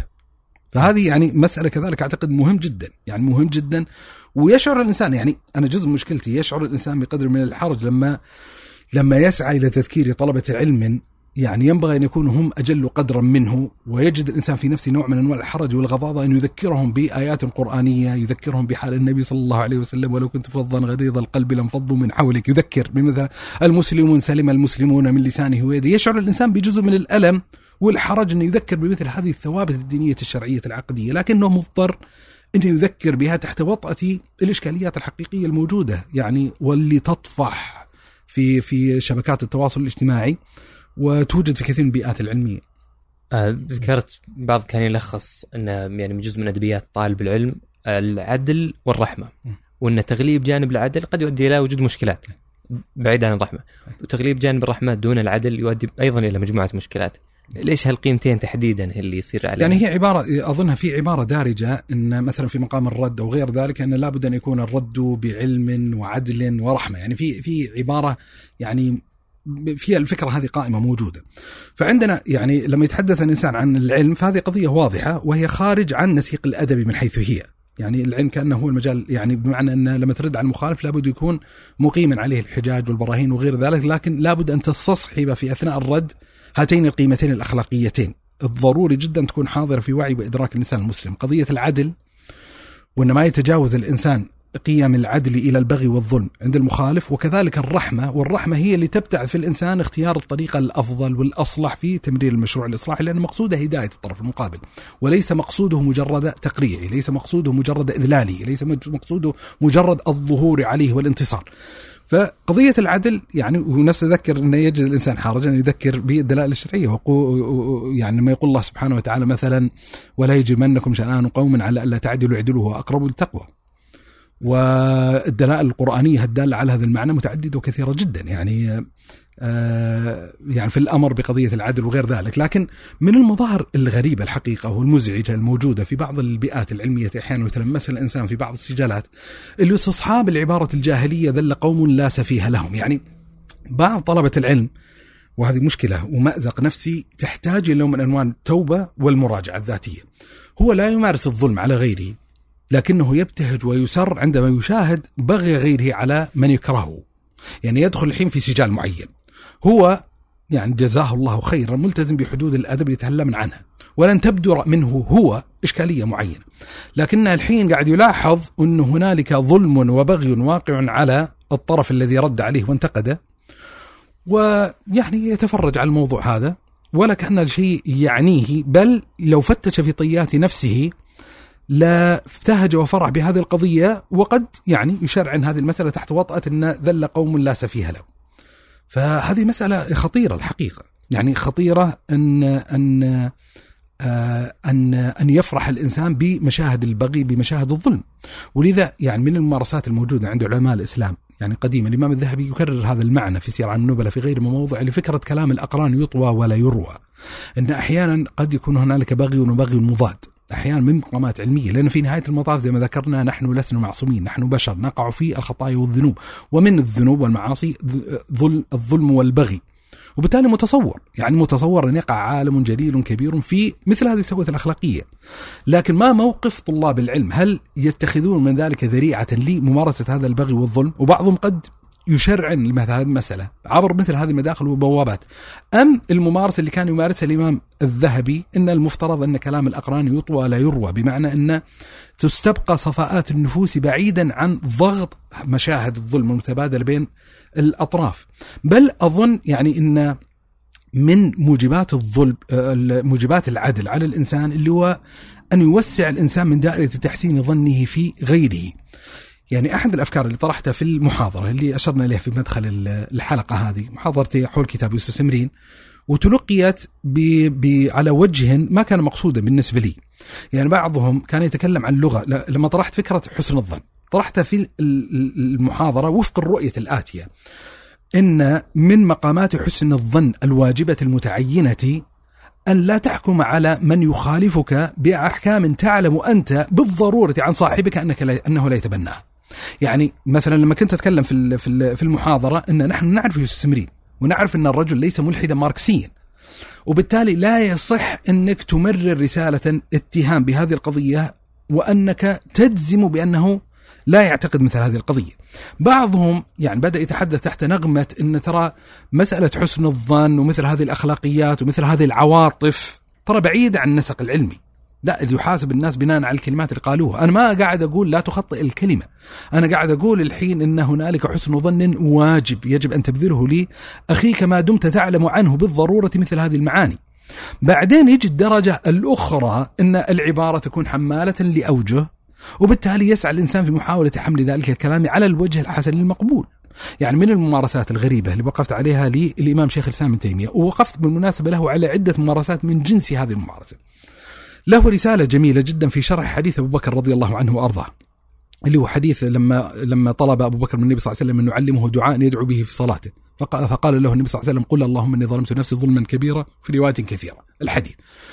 فالاستفتاء الذي قدم لابن تيمية في ما يتعلق بهذا الحديث كان متعلقا بكلام لي أحد المشاهير يعني في الحالة العلمية الحكيم الترمذي غير الإمام الترمذي صاحب السنن. الحكيم الترمذي لما أراد أن يشرح هذا الحديث علق على المفرد الموجودة في طيات هذا الحديث مغفرة من عندك. يعني ما مدلول كلمة من عندك، ليش القيد الإضافي؟ فالحكيم الترمذي كأنما عبر أني أطلب منك مغفرة مختصة بي لا يشرك بها العامة أو ذكر معنى من هذا. فبنى ابن تيمية رسالته كلها في الرد والنقد على هذه الفكرة اللي طرحها الحكيم الترمذي وإنه ينتقد وجهة النظر هذه. وبدأ يوضح ابن تيمية أن المقصود من عندك يعني أن منقطعة الصلة عن البشر بمعنى أن لا يلاحظ فيها وجه من أوجه المنة من جهة البشر. أن رحمة من قبلك من جهتك لا مدخلية لبشر علي. مش رجل استغفر لي فغفرت لي. ولذا مثلا من الاستدلالات العجيبة والجميلة اللي ذكرها ابن تيمية الاستدلال بقصة كعب مالك. في في قصة المخلفين لما نزلت توبة الله عز وجل عليه فسأل كعب النبي صلى الله عليه وسلم قال يا رسول الله أمن عند الله أم من عندك؟ يعني هل وقع الأمر وتوبتي من الله سبحانه وتعالى استقلالا أم أنك شفعت لي عنده سبحانه وتعالى واستغفرت لي فغفر لي فقال بل من عند الله. فهذا واضح انه مقام أرفع يعني عدم ملاحظة وجه المنة من مخلوق. بعيدا عن القصة الطويلة والرسالة الممتعة اللي اللي ذكرها يعني اللي اللي وضعها الإمام ابن تيمية في آخر الكتاب. ذكر ابن تيمية يعني ملاحظة آسرة. قال يعني كأنما أورد على نفسه اعتراض. هذه آخر الكلمات المضمن داخل رسالة. إن أورد على نفسه اعتراض. قال فقد آل الأمر. يعني معنى الكلام. إن آل الأمر أو آل قولك يا ابن تيمية إلى المعنى اللي أراده. يعني ان إن هنالك نوع من أنواع الخصوصية والاختصاص لهذه المغفرة. فليش ما نفسر كلام الحكيم الترمذي بذات المعنى قال يقول ابن تيمية وهو وجه محتمل يعني اعترف إنه والله محتمل بعدين عقب عليها قال وقال عمر الخطاب يعني أحسن ظنك في أخيك يعني أو يعني احمل كلام أخيك على أحسن ما تجد حتى يأتيك منه ما لا تقدر عليه. بعدين قال والله أعلم انتهت الرسالة. فأنا قصدي ضروري أن يفعل الإنسان مثل هذه القضية. ابن القيم رحمة الله عليه مع أبو إسماعيل الهروي في مدارج السالكين يمارس هذا الدور بشكل بشكل لافت يعني بشكل بشكل لافت ويقدم اعتذارات إلى درجة تصل به الحال إنه يعبر ابن القيم عن هذه الفكرة أن العبارة الواحدة قد يطلقها الصديق والزنديق يريد بها هذا محض التوحيد ومحض الحق وهذا يريد بها محض الباطل. وبالتالي لا يصح أن تحاكم العبارات بعيدا عن ظنوننا في أصحابها إن لابد أن يراعى هذه المعضلة وليس من الموضوعية العلمية قطع الصلة والعلاقة بين القائل وبين المقول وإعطاء إيحاء وانطباع أن الحكم على المقول يجب أن يكون مستقلا تمام الاستقلال عن القائل، لا ترى في مقامات معينة تحتاج أن تراعي فيها طبيعة القائل.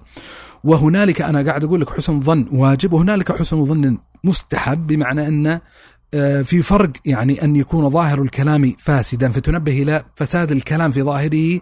ولأنك تريد أن تمارس حسن الظن فتقول ويحتمل أن أراد هذا المسألة مثل ما قال عمر حتى يأتيك منه ما لا تقدر عليه إن هي تنفذ عليك المسألة فضلا أن يأتي الإنسان إلى كلام ظاهره حسن فيحمله على أقبح ما يجد ما يجد. وإذا فتش الإنسان ما الموجبات التي احتملته على أن يحمله على أسوأ ما يجد تكتشف أن جزء من المدخلية وجزء من الإشكال عائد إلى إلى قصة ال ال يعني إلى قصة النية وما غرضوا في هذه القضية. ولذا حتى من التعبيرات الجميلة اللي ذكرها الإمام الشافعي آه واللي نسبها إليه يونس الصدفي يقول يعني ناظرت الشافعي في مسألة واختلفنا فيها ثم لقيته بعد ذلك بإيام فأخذ بيدي وقال ألا يستقيم أن نكون إخوانا وإن اختلفنا في مسألة. أنا أظن ان إن ما أدري أنا ما أبي أقرأ المشهد العلمي المعاصر قراءة تشاؤميه لكن هل عندنا هذه الروح القائمة الموجودة؟ يعني أنا أتفهم أن هنالك مسائل تفسد الود قضية لكني أزعم أن كثير من الخصومات التي فسد ودها ما كانت المسألة تستحق أن يفسد ودها تحت ضغط مثل هذه القضية وهذه المسألة. جميل. طيب وش الإجابة على الناس اللي يستشهدون ببعض آه، العبارات اللي سواء من السلف أو من الصحابة ويكون فيها شدة على المخالف أحيانا حتى شتيمة أو سخرية؟ إيه. زي مثلا في عبارة آه، وردت عن الصديق في صلح حديبية لما جاء اظن سهيل بن عمرو أو المفاوض اللي قبله. إيه. وشتم بشتيمة ما. فهل هذه يعني آه، دليل أنه في مساحة للتعبير عن الغضب آه، لأجل الله ورسوله؟ وهل إسقاطها على الخلافات اللي تصير داخل صح ولا مو بصح؟ طبعا مو بصح بس ليش مو بصح؟ لا هذا هذا مصادرة الرأي أنا أعبر عن رأيي كما أريد.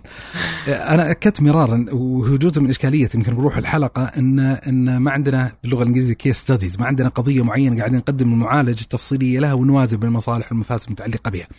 هو كتأصيل كل عام كتأصيل كل عام والحين الإسقاطات المتعلقة بهذه القضية النبي صلى الله عليه وآله وسلم سيرته العملية العامة كان رفيقا رحيما صلى الله عليه وآله وسلم وهذه مسألة رصدها القرآن الكريم لما قال ولو كنت فظا غليظ القلب لانفضوا من حولك وأخبر الله عز وجل من شأن النبي صلى الله عليه وآله وسلم وإنك لعلى خلق عظيم.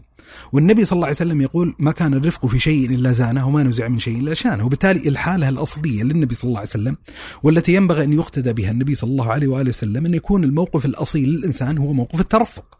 موقف الرفق هو الموقف الأصلي الذي ينطلق منه الإنسان. طيب إذا قلنا الموقف الاصلي الذي ينطلق منه الإنسان تعبير الأصل يوحي بإمكانية وجود استثناء. فماشي في استثناءات والنبي صلى الله عليه وسلم في مقامات معينة شد صلى الله عليه وآله وسلم يعني مجموعة آه، أحد الصحابة في أحد الغزوات جرح جرحة يعني موجعة في رأسه ونزل به أمر يوجب الغسل فاستفتى بعض من حضرهم من الصحابة سألهم إيش أفعل؟ فقالوا له ما بد من الاغتسال اغتسل رضي الله عنه وأرضاه فمات. فلما بلغ الخبر النبي صلى الله عليه وسلم تألم النبي صلى الله عليه وسلم وقال إيش؟ قال قتلوه قتلهم الله. فتعبير قتلهم الله تعبير قاسي. لكن ما هو الموجب لهذه القساوة؟ في موجب موجود يستطيع الإنسان يفسرها ويبررها. فيوجد استثناء. يعني يعني يعني يعني حتى يكون الإنسان نوع من أنواع التوافق مع النظرة الشرعية. يقول الله سبحانه وتعالى لا يحب الله الجهر من القول من السوء إلا من ظلم. إن إذا وقع على الإنسان ظلم فيجوز للإنسان شرعا أن يدفع الظلم عن نفسه. اشتد عليه يجوز شرعا أن يشتد بمقدار الشدة التي وقعت عليه. ابن القيم في إعلام الموقعين يتكلم عن مسألة يعني المقابلة بالمثل وتكلم عن المقابل بالمثل في الأعضاء والأبدان والمقابل بالمثل في الأموال وتكلم عن المقابل بالمثل في اللسان. بمعنى إذا شتم إنسان آخر بشتيم معينة هل له شرعا أن يرد عليه بمثل ما قال له ولا لا؟ يجوز ولا ما يجوز؟ ففي أمور معينة متعلقة بحق الله عز وجل. يعني بمعنى إذا كفرني إنسان فلا يجوز لي شرعا أني أرد عليه. أنت أنت الكافر. مثلا رجل سب والدي لا يجوز لي شرعا أن أسب والدي على سبيل المثال. فقاعد يفصل. وفي مقام آخر رجل قال لك يا غبي فيجوز شرعا؟ تقول له أنت الغبي. جيد في منطقة أخرى لكن كذلك اللي معنى الذي ينبغي استصحابه حتى مع هذا المساحة من مساحات المباح إن إحنا نفترض إن طلبة العلم ينبغي أن يكونوا أفضل من ذلك، يعني ينبغي على طالب العلم أن يتطلب منازل الكمال. ما يقتصر على الحدود الأخلاقية الدنيا تحت ذريعة إن هذا جائز في شرعة الله عز وجل دينه. بالذات أنا أقول بالذات لطالب العلم الذي يريد تحقيق الهداية والإصلاح. يعني المقام اللي وقفه الإمام المزني لما مسح البصقة وقال دع عنك السفه وعد لما كنا فيه هذا هذا هو المقام الذي ينبغي أن يتشوف على, على الأقل طالب العلم أن يحتله. لا أنه يتذرع بهذه المواقف الاستثنائية ويبدأ يقلب المعادلة. لاحظ هذا المأزق يقلب المعادلة فيجعل من الاستثنائي أصلا ويبدأ يفسر هذه الممارسات السيئة التي تقع منه والتي تكون مخالفة لمقتضيات المصالح في الواقع. لأننا ندرك يعني لما نقول الرفق أصل نقول الشريعة مبنية في تشريعات وتفصيلاتها على الحكمة. طيب الشريعة لما جعلت من رفق أصلا ترى ذلك لحكمة. إيش الحكمة؟ لأن طبيعة النفوس الإنسانية البشرية إنها ترشد وتهتدي بهذا النمط من انماط الحكمة. فقلب المعادلة وجعل القساوة والغلظة هو الأصل هو انقلاب على المصلحة وانقلاب على الحكمة. ولا يبررها مثل هذه التفسيرات الساذجة لما يقول الإنسان إن هذا من قبيل القوة في دين الله عز وجل وشرعته على سبيل المثال، هذا نوع من أنواع الغيرة لشريعة الإسلام. مثلا مثلا يبدأ يفسر الإنسان مثل هذه المعطيات ووجدت هذا حاضر يعني في في نغمة نقدمها مع طلبة العلم إن إن جزء من مركزية الخطاب الإنسوي المعاصر والمزاج المعاصر إنه يغلب على إنه يكره إنه يسمع مثل هذه المدلولات فيبدأ يبالغ في القضية هذه بحيث يشعرك إن الذي يطالب بقضية الترفق وان روح ومزاج هذه الحلقة ترى هو ساقط في فخ مركزية الإنسان والحداثة الغربية ويبدأ يفلسف الموضوع بهذه الطريقة. على سبيل المثال فأنا أزعم ان هذه إشكالية. بعضهم قد يقول لك إن ترى أخلاق هذه الحلقة التي يدعو عليها عبد الله العجيري هي نوع من أنواع الخطاب الأنثوي أو نوع من أنواع يعني ليس فيه يعني بل من الأشياء الغريبة التفسيرات الساذجة والغريبة والمزعجة على المستوى الشخصي قضية تبرير بعض السوءات المتعلقة بهذا الباب إنها منخرطة تحت مزاج المعالجة بالصدمة. المعالجة بالصدمة إن ترى في بعض الأمور المعينة. أنا أعرف وناقشت وقد يتذكر من قلت له هذا الكلام إني كنت أخاطب أحدا من الأصدقاء. أقول له ترى يعني إن جزء من الخطاب اللي تقدمه يتسم بقدر من الغلظة والقساوة وإن فلانا صاحبك ترى قاعد يمارس ذات الدور ومشكلة وكذا كذا. أما فلان هذا ترك الحالة بالكلية وآل أمره إلى ما لا يسر وكنت أنا أقول له ترى فكان يقدم لي ذات التبرير إن ترى في بعض الأخطاء الموجودة في الواقع الخطاب المترفق المتلطف الذي يريد ويتغير تحقيق الهداية ترى لا يحقق الهداية، أحيانا في أناس معين يحتاج إنه ينداس عليه، يحتاج ناس ينضرب على رأسه. فكان مشكل يعني مشكل بل يعني يعني حتى في يعني ما ما امثل تمثيل يعني يقرب يعني بعض المقاصد لكن بعضهم يتكلم عن فكرة أو مقالة أو كتاب معين إن من جماليات هذا الكتاب اللي هو روعة الصدمة أو هذه تعبير معين روعة الجدة أو ويقدمها كذريعة تفسيرية كافية يعني كمبرر ذاتي لتقحم المشهد العلمي بهذا الأسلوب. فلما تنصحه تقول لا ترى الأرفق بالناس. والأجمل في تمرير الفكرة لتحقيق أغراض الهداية عدم المصادمة. إن تقدمها في قالب يكون مقبولا فيبدأ يتحدثك بمثل هذه النغمة الشاعرية العاطفية ان إن لا أجمل من روعة الجديد ولا أجمل من الصدمة المعرفية ويخاطبك بخطاب معين يشعر الإنسان ان ان ان إن مترحل بشكل كبير جدا فكرة تطلب هداية الخلق تمثل يعني يعني ما أعبر يعني الأولوية رقم 10 11 12 13 في حين مثل هذه القضايا الذوقية تحتل عنده مركز متقدم مما يكشف عن اختلال يعني حقيقي متعلق بهذه المسألة. وأظن يعني الناس اللي زي ممكن لو تحمس لحظة وقال أنا بدافع عن قضية معينة ويكون فيها شيء من يعني الجناية على الآخرين. وقرر يفتش في السيرة النبوية وفي يعني مواقف السلف. أعتقد إنه لو يعني كان معه نصف عدل كان بيكتشف إنه كل الاتجاه يعني مع الرفق باستثناءات. يعني إذا كان رفق الرسول اللهم صل وسلم عليه مع مشركي قريش. أحيانا الواحد يتمنى إنه هو إخوانه بمثل ذا المستوى من الرفق. زي لما مثلا جاء أحد كفار قريش وعرض عليه يعني إنه يسكت عن هالدعوه وقال له تبي فلوس أعطيناك فلوس تبي حكم أعطيناك حكم تبي بنات أعطيناك بنات. يعني قلة أدب. ورغم ذلك أفرغت يا أبا الوليد. فرغت. قل لي فرغت يا حتى لو أخوي قل لي فرغت يعني. وتعامله حتى مع مع البهائم. وأنتم بكرامه قضية الجمل لما يحضنه لما الجذع يحضنه يعني خلينا نقول هذه ما هي ما هي بهي الشواذ هي الحالات الاستثنائيه في السيرة النبوية. بالعكس هذه الحالة آه شو اسمه من فجع هذه بولدها عن العصفورة. فعسى الله يجعلنا أحن على أخواننا من يعني في عبارة مشهورة من تلامذه ابن تيمية يقولون عن ابن تيمية لوددنا لو كنا لأصحابنا كما كان ابن تيمية لاعدائه يعني وفي مواقف لابن تيمية مبهره فيما يتعلق بهذا الإطار. يعني لما يأتي ابن القيم تلميذه مبشرا له بوفاة أحد أكبر اعدائه فينهره ابن تيمية ويزبره ويسوء هذا الكلام ابن القيم ويذهب إلى أهل ذلك الميت ويعزيهم ويقول لهم أنا في مقام الوالد لكم واي شيء تحتاجون؟ هذا موقف رفيع جدا. لما يأتيك مثلا أحد من حرض على ابن تيمية بل أذاه ايذاء شديدا وهو البكري لما ذهب إلى مصر بل من شدة الأذية حرض الناس على ابن تيمية ومع مجموعة عصابة معينة التموا حول ابن تيمية وقفز البكري على ابن تيمية على صدره ونكش أطواقه يعني تذكر الرواية ولطم البكري. ثم فرت المجموعة هذه وأتى أنصار محبي ابن تيمية وبدأوا يحرضون ابن تيمية في قصة طويلة إلى الانتقام وابن تيمية يهدئ الروعة ولا يجوز لهم مثل هذا.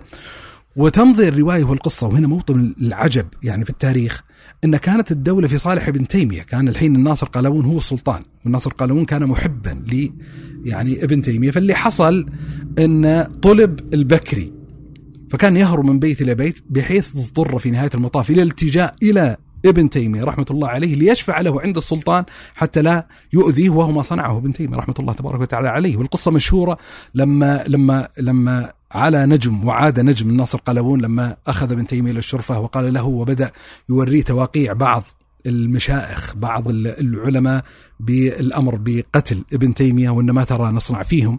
فكأنه كان يتطلب لشرعنة قتلهم فتوى ابن تيمية فقال لا هذا ما يحل وما يجوز وهؤلاء علماء البلد وجهاء وكذا وإذا يعني. فكان فحتى قال يعني أحد أعداء الظاهر بن زرمكاني قال يعني آه، كان ابن تيمية أفضل منا. قدر علينا فعفى عنا ولو قدرنا عليه لطلبنا قتله. فتلاحظ هذه يعني يعني قصة. في القضية الثانية إحنا تكلمنا عن العدل في قضية الرحمة. يعني قضية الخلق الآخر المكمل للمعادلة معادلة العدل الواجب متعين اللي معادلة الرحمة وهي قضية مهمة. يعني أنا أذكر أن في أحد الكتب السجالية الكبيرة جدا اللي ثور نقاشا وسجالا واشتبكت أنا في هذا السجال واشتبك غيري في هذا السجال وأذكر كنت موجودا في مجلس علمي ما.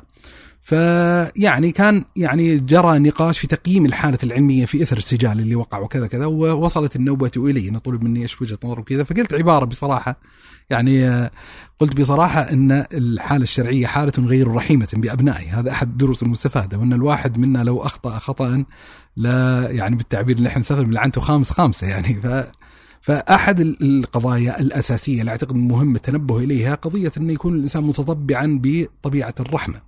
وإن طبيعة الرحمة هي اللي تحتمل الإنسان على التلطف على الترفق على يعني هي اللي تشجعه لممارسة هذه الأدوار. وتجد يعني الانعكاسات اللي توجد في حياة طالب العلم متعددة. يعني مثلا من الأشياء مثلا الحسنة والأخلاقية الرفيعة جدا عدم كسر نفوس الناس. يعني من العبارات المشهورة جدا نسبت إلى عطاء بن أبي رباح ونسبت إلى سفيان الثوري فكرة إني لاسمع الشاب يلقي إلي بالكلمة وقد علمتها قبل أن يولد. يعني إني ما أبادر أن أقول ترى أعرف. طيب هذا يعني يكشف عن خلق الرحمة، المستكين عنده عطاء وعنده سفيان. مثل المواقف الجميلة اللي حكيت عن تقي الدين السبكي والد تاج الدين، إنه كان في مجلس درس معين فقدم معلومة فأحب أحد التلامذه أن يقدم له مسألة مستغربة. ونسب هذه المسألة المستغربة إلى كتاب من كتب الشافعيه لابن الرفعة، لابن الرفعة. فابتدر تاج الدين السبكي حاصرا قال ما الحاجة أن تحيل المسألة إلى ابن الرفعة وهي موجودة عند الرافعي. والرافعي كتاب أكثر حضورا وحفاوة وشهرة داخل يعني إيش اللازمة إن تنسبها؟